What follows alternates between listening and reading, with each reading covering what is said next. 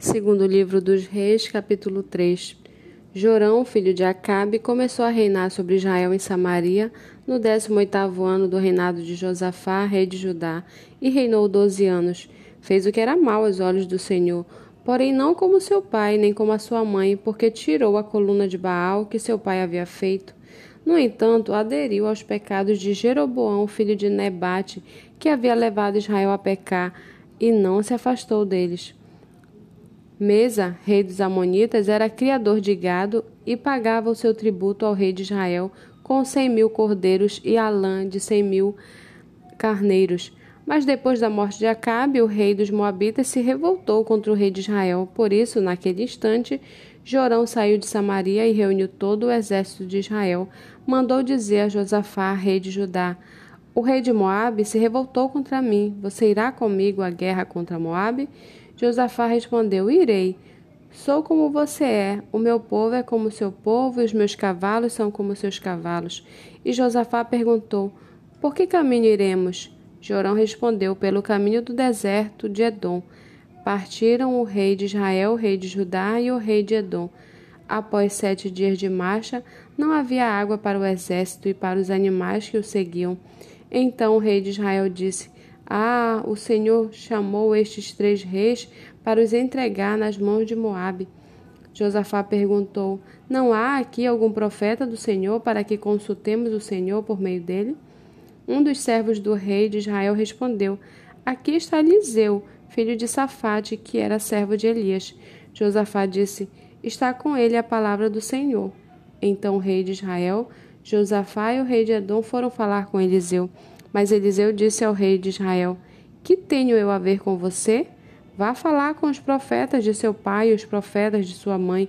Porém o rei de Israel lhe disse: Não, porque o Senhor Deus é quem chamou estes três reis para os entregar nas mãos de Moabe. Eliseu disse: Tão certo como vive o Senhor dos exércitos, em cuja presença estou, se eu não respeitasse a presença de Josafá, rei de Judá, não daria atenção nem olharia para você. Agora me tragam um músico. Enquanto o músico tocava, o poder de Deus veio sobre Eliseu. Este disse: Assim diz o Senhor: façam neste vale covas e mais covas, porque assim diz o Senhor: vocês não sentirão vento, nem verão chuva, mas este vale se encherá de água, e vocês beberão, bem como o seu gado e os seus animais mas isto ainda é pouco aos olhos do Senhor. Ele também entregará Moabe nas suas mãos. Vocês conquistarão todas as cidades fortificadas e todas as cidades principais. Cortarão todas as árvores frutíferas, taparão todas as fontes de água e danificarão com pedras todos os campos de cultivo. E aconteceu que no dia seguinte, na hora do sacrifício da manhã, eis que a água vinha descendo dos lados de Edom, e a terra se encheu de água. Quando todos os moabitas ouviram que os reis tinham vindo para lutar contra eles, convocaram todos os que estavam aptos para a guerra, desde o mais novo até o mais velho, e tomaram posição nas fronteiras. Os moabitas se levantaram de madrugada, e quando o sol raiou sobre as águas, viram que as águas diante deles estavam vermelhas como sangue e disseram: Isto é sangue. Certamente os reis se destruíram e se mataram um ao outro.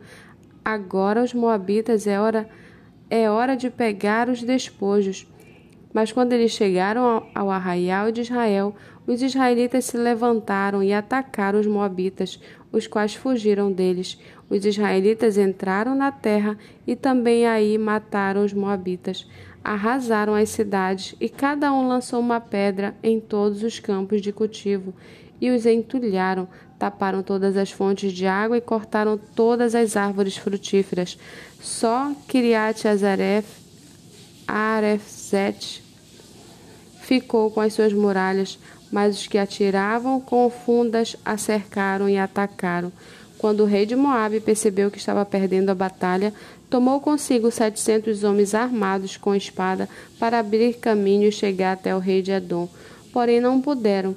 Então pegou seu filho primogênito que havia de reinar em seu lugar e o ofereceu em holocausto sobre a muralha.